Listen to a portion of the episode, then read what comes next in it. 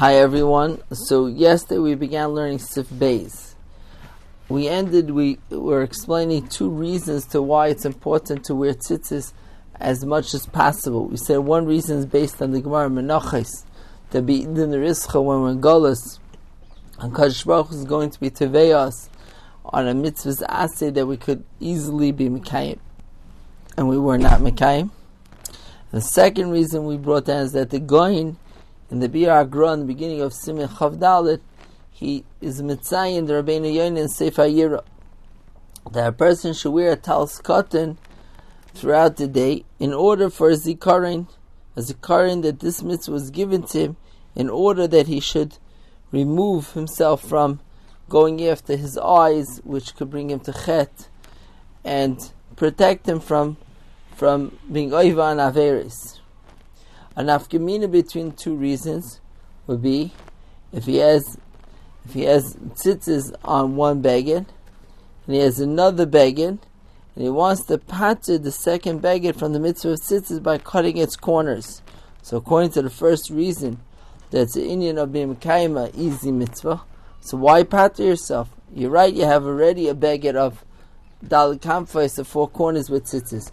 But why pat yourself from the second beged? But according to the second reason of Rabbeinu Yoina, I already have the, that zikaron from the first beged. So there's no reason why I cannot pat to myself from the second um, beged.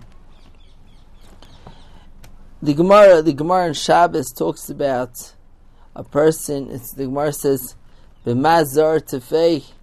Um, um, one time Ram asked, "What was your father very careful about?" He said, "With tzitzis." And one day he was climbing up a a, a ladder, and uh, and his tzitzis ripped. And he didn't move. He didn't move until they brought him another tzitzis. Even though he could have gone down, ran to bring himself tzitzis, says the Rosh, says the Maharsha, that we see from here the inyan of not walking for ames without tzitzis. Just another interesting point, we're talking about getting dressed in the morning, and we mentioned that the first beged to put on is the talis katan.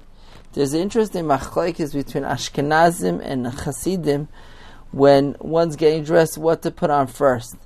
The minhag Ashkenazim is first to put on the pants, based on Imsech Derech Eretz Perek Yud.